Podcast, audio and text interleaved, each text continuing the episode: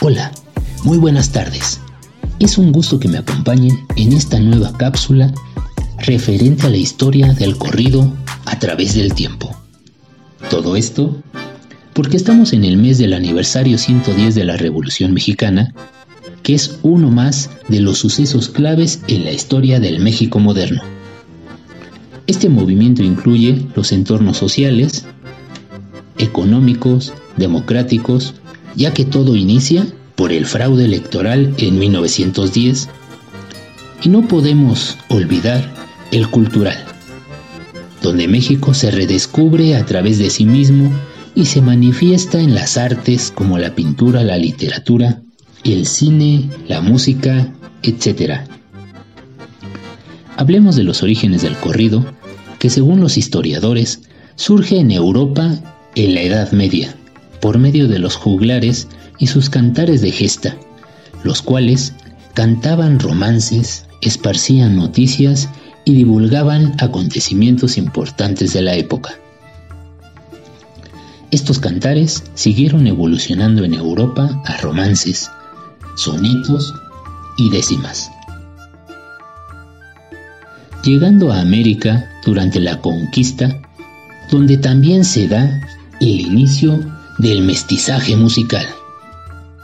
Siglos después sigue evolucionando, llegando al corrido que todos conocemos, el cual principalmente surgió en el norte del país, basado en composiciones originadas de valses y polcas acompañadas por la guitarra, el acordeón e instrumentos de viento. Los corridos alcanzan su mayor auge en la Revolución Mexicana, donde su principal función era la de servir como medio de comunicación de las noticias, lo más rápido posible sobre los acontecimientos ocurridos en la lucha armada.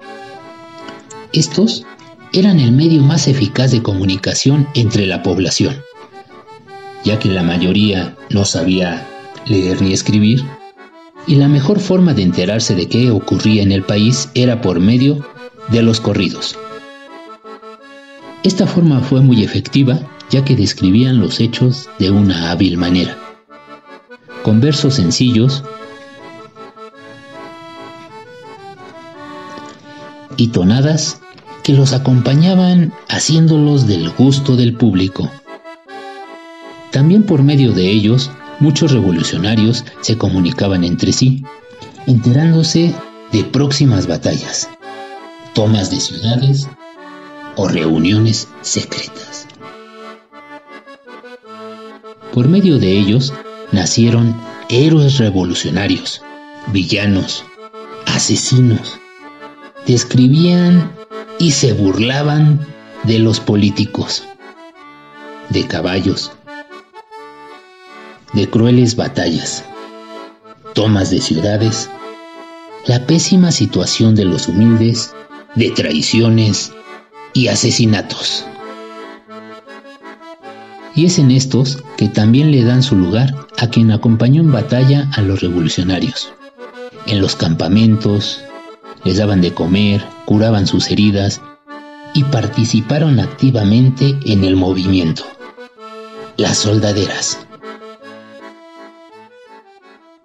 Los ideales revolucionarios surgieron con más fuerza en los campos de batalla haciéndose presentes e impulsando a los millones de mexicanos que lucharon para convertirlos en realidad. Algunos de los corridos más famosos, por mencionar algunos, son La Cucaracha, Carabina 3030, El Barzón, La Toma de Zacatecas, Siete Leguas, General Emiliano Zapata, La Adelita. Según el musicólogo mexicano Vicente Mendoza, existieron tres periodos fundamentales en la historia del corrido.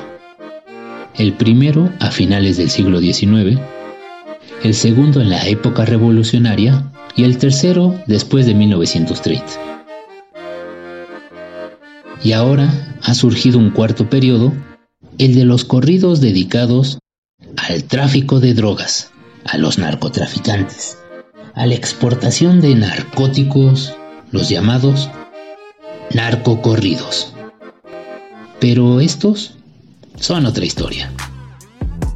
Les agradezco el que nos hayan escuchado en esta cápsula sobre la historia del corrido. Esperamos contar con su presencia en nuestras próximas transmisiones. Soy Antonio del Prado. Hasta la próxima.